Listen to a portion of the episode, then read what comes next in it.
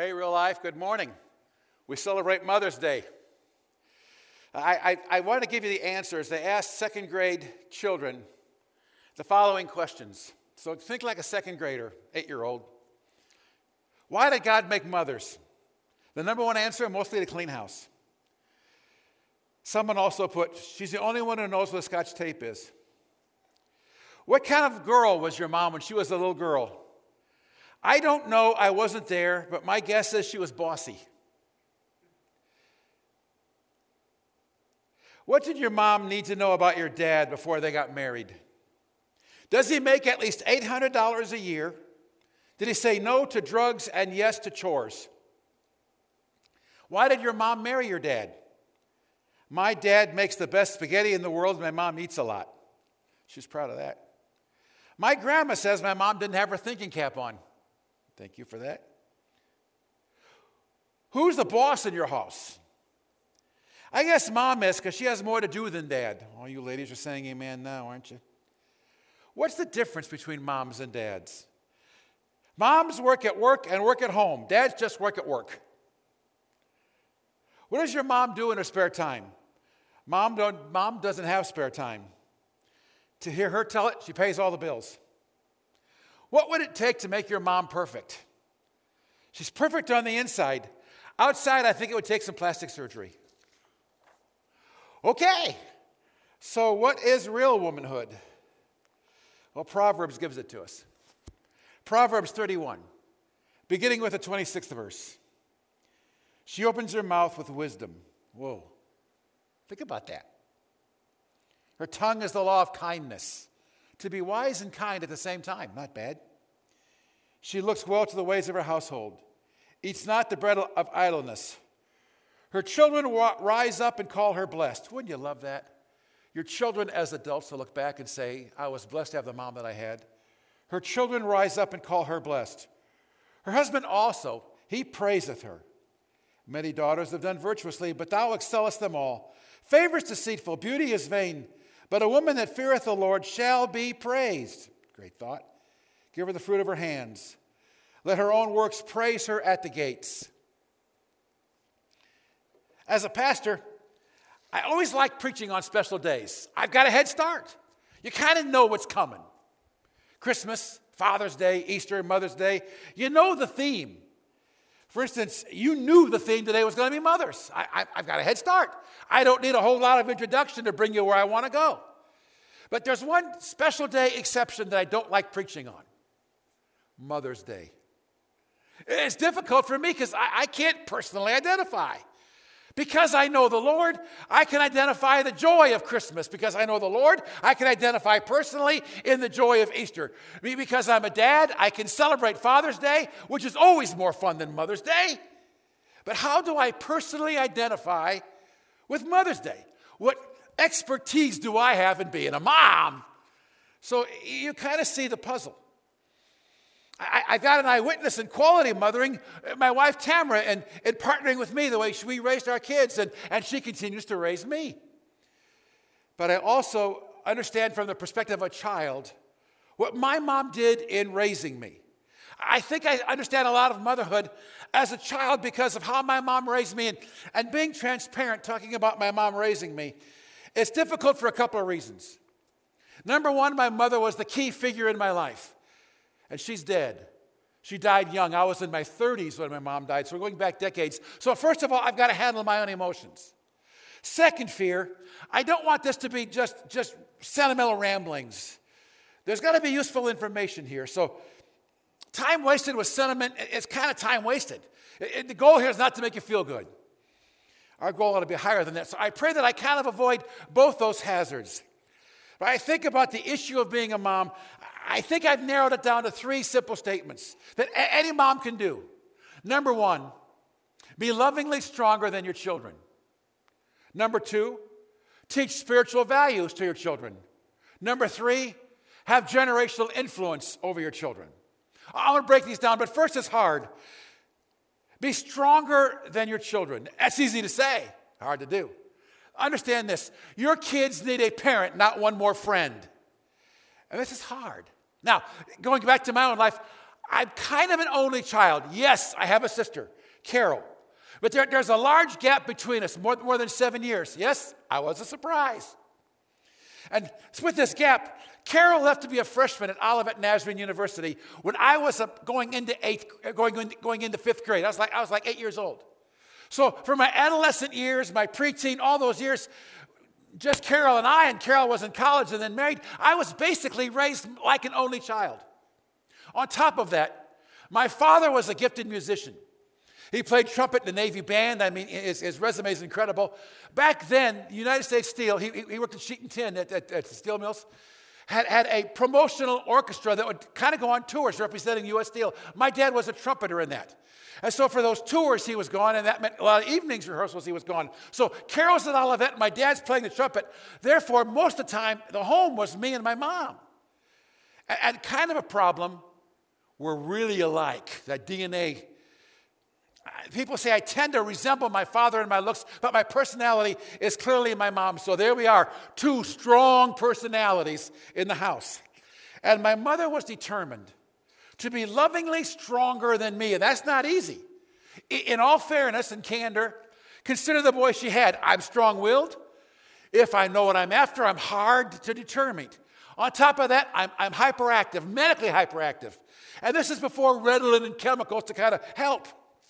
There's never a time when something on me isn't moving. Tam and I had to adjust to this. We were first married because uh, I don't stop moving even in my sleep. I toss and turn, I'm always moving. We stayed at a friend's house who their guest room had, had a waterbed. And I, I'm going back like 40 years. This is before wave technology. In the middle of the night, I turned so hard, I literally sent Tammy airborne out of the bed. I never stop moving. I, I worry about this, and, and, when people come for counseling, I, I explain to them don't read my body language because my body language is terrible. They may be talking about some tragic event in their life that they want counseling, and I'm moving my, my, my ring, or I'm tapping my finger, or, or, or clicking my heels. That's terrible body language. It tends to give the inference that I'm impatient. So I kind of warn people I can't help it. I'm hyperactive. Back when we were pastoring in Virginia Beach, I had this incredible virus. And, Dr. Holt, our, our, doctor there, gave, gave, us, gave me a very po- powerful pill, uh, uh, a medication that cleared it up. It was so strong it mellowed me out. Literally, I remember the conversation. We were, Tammy and I were sitting on the couch, and she was looking at me, just, just kept looking at me. And it, it was weird. I said, What's wrong? And she said, This, this is weird. Nothing's moving. So, I'm hyper. I, by the way, I'm so hyperactive, I've got to constantly change my watch. My body causes this expensive Timex to move fast. Everything about me is go, go, go, go, go, go, go. So imagine me at four. My mother was determined to be stronger than me, and that's discouraging. Literally, at Glen Park Church of the Nazarene, Sunday school teachers saw me coming and took a year or two off. The Lord had told them. I was even a challenge at school because I, am not brilliant, but I was bright enough that I was bored. And when I'm bored, I'm off and running. Mom was a big reader, always books about reading, reading, raising your kids. It was Christmas, one of these family stories. I believe I was about five. And someone had given my mom Raising Your Six Year Old Boy. And she kind of disappeared from the festivities. And the family realized my mother, Marjorie, was, was in, just by herself. And, and they said, Marjorie, you're not part of the party. And my mom said to nobody in particular, It's going to be a hard year. she had me. She had to be stronger than me. Because I crossed the line, I got spanked. Every time. I was so strong willed, that usually meant kind of daily. I knew the rules, I broke the rules. I got spanked. Somewhere along the line, someone had given my mom this book on positive reinforcement. She's, she's going to try anything. So, as a preschooler, she's reading about positive reinforcement. And, and, if I understand the family story, I think I went three days without a spanking, which, which was incredible. So, she organized a backyard party. Neighborhood kids got to come. We had cake, we had balloons. She got Bozo if he was available. We were going to celebrate. Gene has been a good boy for three days. As I understand the family story, at some point in that party, I was taken aside and spanked. So, so much for positive reinforcement. Back then, kids went to church camp Monday to Friday. I came home Friday afternoon and the suitcase was perfectly packed. Then she realized I had gone to camp on Monday, thrown the suitcase under my bed, ran like a wild man, and brought the suitcase back, never once opening it. So much for hygiene. So my mother's got a strong willed child that she was determined to be stronger than. Thank God. You do a terrible disservice to your children if you're not stronger than them. If they can wear down your resolve, it's a mistake. Let, us just take a minute. I want, I want to pull out and just define some things. Let's define spanking. You've heard it said there, there's a thin line between spanking and abuse. That's a lie. There's a huge line between spanking and abuse. I've seen parents that have terrible examples of child discipline. When God created us, He designed this wonderful architectural wonder that not only is a protection for the spine, but is the only appropriate place for spanking. Spanking a child in the face is a discipline, that's abuse. Spanking a child in the chest, that's not discipline, that's abuse. Spanking a child in the ribs is not discipline, that's abuse. Spanking a child in the stomach, that's not discipline, that's abuse. During those preschool years, I got spanked. I broke the rules, I paid the price until I realized it was better not to break the rules. But in all those episodes, I was never once abused. It was never inappropriate. A child doesn't need to be beaten to know he's wrong. And I came to the conclusion kids who don't learn this authority have a problem as adults. And even worse, they struggle in their Christian life. Because our Christian life is all about the authority of Christ as we live to give Him glory. Young children learn about authority. If that parent dodges the ball of teaching them authority, it won't be long until they're adults and they still don't get authority. I remember specific lessons when it clicked. For instance, I remember the day honesty hit. I was a typical kid. I lied to my parents. Any problem I could make better, and I ended up innocent because I lied. Admit this all kids lie to make themselves innocent, including your little angel. When I was in trouble, I changed the truth to suit me. The problem, she always knew. I, I ended up being punished for what I did, and then I got punished for lying. I remember the day I learned honesty. One particular event. I was in the backyard practicing baseball. And, and you got to understand, I'm a baseball fanatic, not general. I'm a Cub fanatic. I, I, know there's another team in Chicago. I pray for them. I'm sorry. It seems to me, if you've got a White Sox sticker on your car or those license plates that say White Sox, you should be allowed to park in handicap parking. That's how I feel about it. Making friends. But I am such a Cub fan, I have not gotten over the 1969 Cubs. Tell me, in fairness, tell me, are the nine starters, how can four of them end up in the Hall of Fame and not win the World Series? Jenkins, Williams, Santo, Banks, four in the World eh, in the Hall of Fame. And by the way, the, the play, home plate against the Mets, Tommy Agee was out. But I'll let it go. I was a Cub fanatic, and I was Ernie Banks. I wasn't pretending to be Ernie Banks. I was Ernie Banks. If you go back in time, he had a particular stance. The elbow was up, and he held the bat, and he would twitch his fingers when the pitcher would pitch. Gene Tanner in Little League tapped the bat. I was Ernie Banks. And I had a way of practicing because our home had, had a nice, nice sized backyard and a standalone garage. It wasn't hooked up to the house, it was by itself. And, Eddie, and, and I, I, I had these practice tennis balls or, or excuse me, practice golf balls, little, little plastic balls. I could throw it in the air and it would hit the sidewalk and bounce up. I never knew how high it would bounce up, so I had to be ready. But throwing it in the air gave me time to become Ernie. The ball would bounce and I would practice my swing. And every once in a while, I could hit it over the garage into the alley. I didn't go get the ball right away because I had mastered the ability, the home run trot. I could do the home run Ernie run trot. And I was Jack Brickhouse. Hey, hey, Ernie! The garage had a very small window. Don't go ahead of me. The odds of me hitting that window is so small. Yeah, one day, Ernie Banks, and it wasn't crash. It was amazing. It was uh, the perfect hole, the size of, of the practice tennis ball, went through the window, didn't smash everything, And I froze. I'm in trouble. I just broke the window. And I kept waiting for mom to come running. And then I heard it. She was vacuuming. She never heard. So now, okay, gotta have a story. A bird came out of nowhere. So she said, Well, we're, we're, let's go get the bird. And then the bird flew back out the same window. It's a miracle. She's never to buy that. I remember distinctly as this little kid sitting there thinking, What's my story? And it dawned on me nothing. Nothing's going to work. And I went in and she's vacuuming, and I stopped in front of her and said, I'm sorry. Usually, when a child says, I'm sorry, everything stops.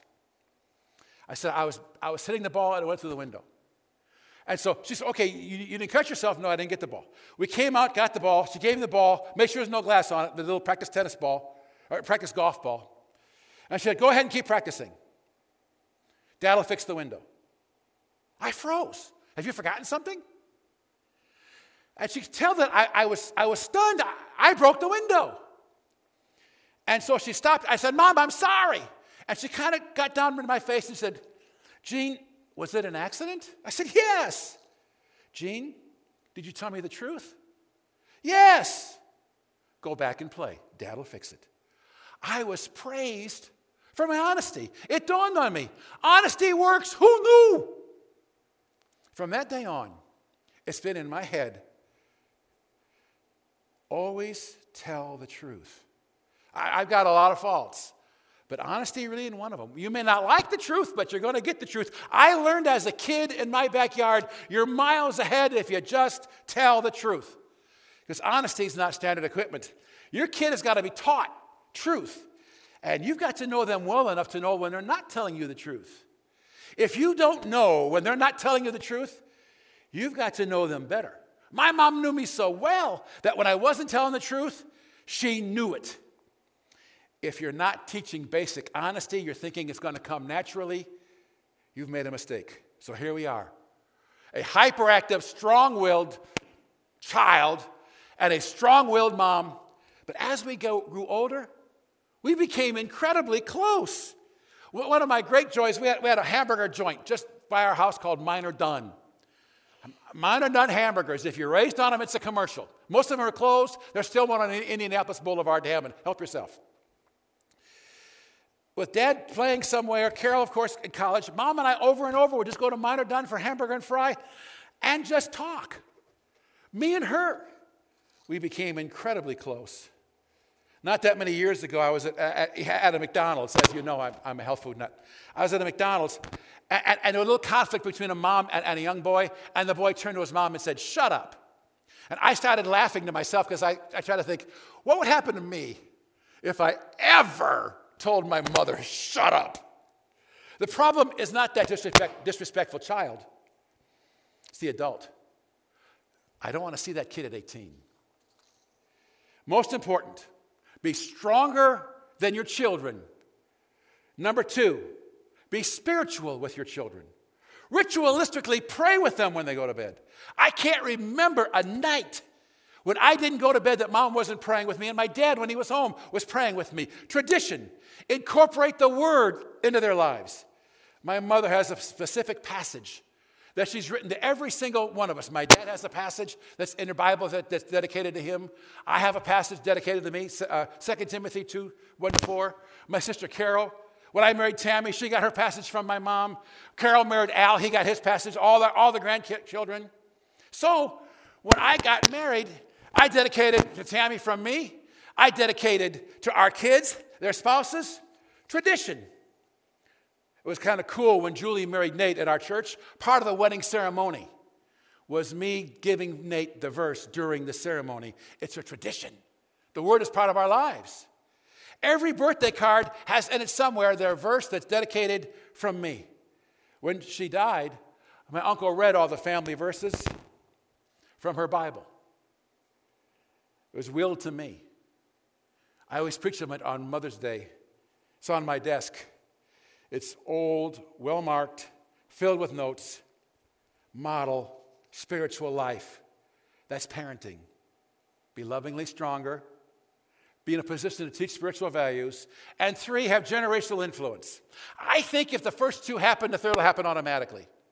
For instance, we prayed every night. Well, now that I had my kids, they're praying every night, and it's such a joy when Tammy and I go down to Carmel, and Julie and Nate with their, their two boys to see them gather around, and we come around them and they pray to tuck them in. The tradition just continues. The Bible says, raise a child in the way he should go, and when he's old, he'll not, he'll not deviate from it. So much common sense in Scripture. Decades ago. Julie was four, and we had a tradition that after, after we tucked her in and prayed with her, she would give me a kiss for how many years on my cheek? When she was three, I got three kisses. When she was four, I'd get four kisses. I was, I was going on some, some denominational junk for a couple days. I called home and I said, How's it going? And Tammy said, Oh, Julie is so upset. You're not here to pray with her? And, and she said, Last night, she said, Jesus, my daddy's not here. Would you give him four kisses for me? Now I'm crying in Kansas City, my daughter. So I came home, tucking her in. I said, Julie, last night, I couldn't believe it. I was almost asleep, and I felt four kisses on my cheek. She lit up. Don't miss the spiritual opportunity of the joy and innocence of your children. I was a pastor at Virginia Beach in my 30s, and mom got word that mom had liver cancer. She was going to meet an oncologist, and I felt like I needed to be there. And so I told my church board that I needed to run home. Let, let me change the microphones here. I, I, I, needed to run home. And it's like an 18 hour drive back, back to uh, uh, Crown Point, where we're local, where my mom was living. And we were loading up the van to make this long drive because my mom was going to see the oncologist because we knew she had cancer. And out of the blue, this car pulls up, and it's JD Barefoot. Now, I, I, need to take a second here. Every church has a JD barefoot. I, I haven't been interim here long enough to realize, but I'm sure there's a JD barefoot or two in this church. A, a, a JD barefoot has been part of that church for a long, long time, loved on people in such a way that they have incredible influence. They're pillars. And a pillar can kill a pastor or be the greatest asset he's ever had. JD Barefoot was one of my favorite all time laymen. After 40 years of pastoring, JD's one of my all time favorite. Because of his influence, he was the pillar. He had influence I didn't have, and he used it to my benefit. He was a gigantic asset. On top of that, he promoted me in my educational sphere. He called me Doc. Up pulls JD and Thelma. He runs out of the car. Hey, Doc! We want you to get home right away. The board passed. Here's four airline tickets. So rather than drive home the next morning, we're unloading the van and repacking, which are suitcases, and we flew home. And the news was bad. The doctor was clear, compassionate, but clear. It was terminal. And the liver cancer had advanced. And I, you know, I don't anything. I said, well, doctor, I, you know, I don't know anything about cancer, but I've heard things like remission. Is there a long remission uh, possible? And he was, again, very clear. He said, You probably had your remission and you didn't know it. But it is bad. And her time is slim. Oddly enough, the strongest person in the room seemed to be my mom. We drove back to the airport and flew home. I'm going back 30 years to my time frame. I feel like it was in a month. My sister called me and said, Mom's back in the hospital. She has pneumonia. I think it's pretty bad. So I told the board, I said, we're going to drive back tomorrow morning. Uh, I, I, promise not, not to do this over and over and over and over, but I think I need to be there. Our church board was so gracious. They said, Get home to your mama. So that night, we're packing the van. JD Barefoot's car. JD and Thelma come running out. Hey, Doc! We passed it. Here's four airline tickets. Get home. And my first thought was, Couldn't you ever tell me before I loaded the van? But I, I said, JD, I can't accept these. I, I know we're not poor, we're a strong church, but we're not rich. You don't have the money to constantly throw out four, air, four round trip tickets to Chicago from, from Norfolk. So I got to say no. And JD, being JD, said, Doc, I got a plan. Don't worry about it. Go home to your mommy. So we went home. Now, we weren't there, obviously, the next Sunday, but uh, the story was told to me that JD got up and said, Now, folks, we got a nice young pastor. He's been good to us. It's your turn to be good to him. We've already taken the offering. This isn't the offering, but we just sent him home on airline tickets. We're going to pass the plates, and I want to see 20s. I don't want change. I want to see checks. I want to see some big checks. We're going to pay for these airline tickets for our pastor. Now, could I do that? Never. Could JD? Of course. Pastors need that pillar. The reason I'm, I'm, giving you a little bit of the, the JD story, because you're going, I, am interim, you're going to have a pastor very soon. I hope those of you that are pillars in this church with incredible influence will use it in such a way that when your pastor down the road retires, they'll look back and call you by name and say, That was one of the best laymen I ever had in my life. That church was stronger because they were there, and my ministry was more effective there because of their support and strength that they surrounded me with. Because there are some JDs in this church that's going to be in a position to uniquely help the pastor coming in the way JD uniquely helped me in Virginia Beach. I really wanted to get back because I wanted one last time with my mom. But by the time we got back, it was clear I wasn't going to have it. When I walked in the room, I was shocked how she had changed in a month. She was skin and bones. And if you've ever seen anybody die of liver cancer, their skin goes a shade of yellow, their eyes are a yellow. It's hard to see. And so when I first went in, I, I could have made a, a, a, face of shock. She wouldn't have known. She was basically in a coma. Crown Point St. Anthony's Hospital. I have to tell you, down the road when I took the church at Valparaiso, my first couple of calls in Crown Point St. Anthony were a little weird for me because my mind went back. Those couple of days that my mom laid there in a coma, I, I was on duty. I didn't leave. There were some days that Tammy and the kids went to Tammy's mom's house. Tam, Tammy's folks just lived over the border in Palos Heights, Illinois. And, and, and, so the kids would stay there, and sometimes the kids would come for supper. And, and, uh, but I never left. I had one day, it was a weird day because there was always family there. You, you know what these death watches are like, they're hard. My dad had a friend in the mills named Al Leahy, who was a great friend. Al Leahy's wife, Sheila, for some reason I remember all these names. Sheila was in the hospital for something minor, and dad bumped into Al. These two old great friends that had been friends for decades. And Al said, How about if I take you to lunch? And dad and him spent, I said, Dad, go. You need to get away. So they spent kind of a day together.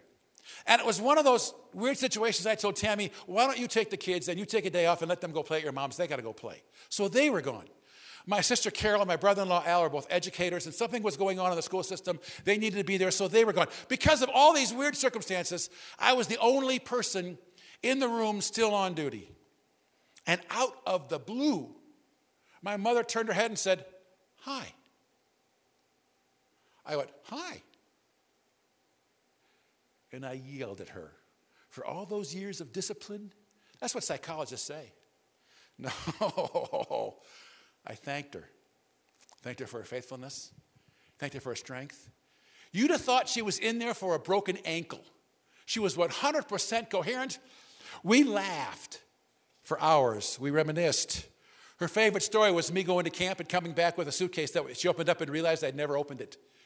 We laughed about that episode. We laughed about me growing up. We laughed, and we're, we're water people. We, we, we always go to hotels with a pool. I'm part of the Y just because of the pool. We love the beach. We're water people. My mother said, she knew she was going to die. She said, Now in heaven, you'll find me by the water. Find me. I said, I'll find you. We spent that day, hours of it, laughing, talking, sharing I think if God came to me and said, I tell you what, you've been a good servant. I'm going to give you three or four days. I'll let you relive them. You can't change anything, but you do that day again. I did birth of my kids. I choose my wedding day with Tammy. It was a perfect day. When Julie and Nate got married at, at, at, at Valpo, that was such a neat day. But on that list would be the day that I got to talk to my mom one last time for a couple hours. It was a gift of God. We just sat and talked and laughed and within 24 hours, she was gone. There was a lot of people in that room when she died, but there was only one person holding her hand. That would be me. Generational influence. Years ago, we got my mother, a grandmother remembers that she wrote notes to my son, Jonathan. I got my hands on it. There's a page where she says, Write anything you want to your grandson. So my mom wrote this. I'm writing this on November 6th, 1987. We just had a family reunion in August of this year. Everyone had a wonderful time. It made me think of our reunion in heaven. I want my family there. We don't know who will go first. Little did we know it'd be her. Or second, or last. But we can know that when that time does come, we'll be ready. I was so happy to hear that in September you asked Jesus to come into your heart. Always remember, Jonathan, I will meet you in heaven. Generational influence. Generational influence. So you're saying, ah, if I could be just like Marjorie Tanner, everything would be perfect. No, no, no. We already had a Marjorie Tanner. We don't need another one. I think you ought to be you with your unique gifts, your unique talents. But those three goals you can do lovingly stronger than your children, spiritual values, generational influence. You could do this. This could be your gift to your family. And men out there, you're partnering in this. Stronger than your children, spiritual values, generational influence. And the single moms, can I say sometimes you got to feel like you are outnumbered even if you only have one child and it's one to one, you're still outnumbered. I pray for your strength because you're doing this by yourself. Stronger spiritual values and influence. Father, we come before you and we pray for our moms. I'm not sure there's a more loving word in, that we have than mama. There's something powerful when a child maybe for the first time says mom and mama. You've built women with a tenderness that we men can't grasp. We will never totally understand a mama's heart. For they, they carry these babies, they've nurtured them. And now we have to raise them. I pray for strength.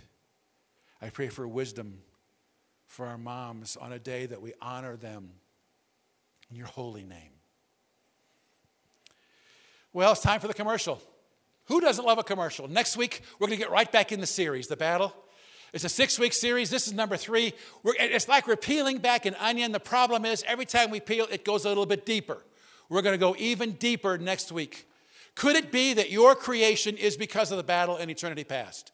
You were created because of what happened in eternity past. Can you back that up? See you next week. God bless you.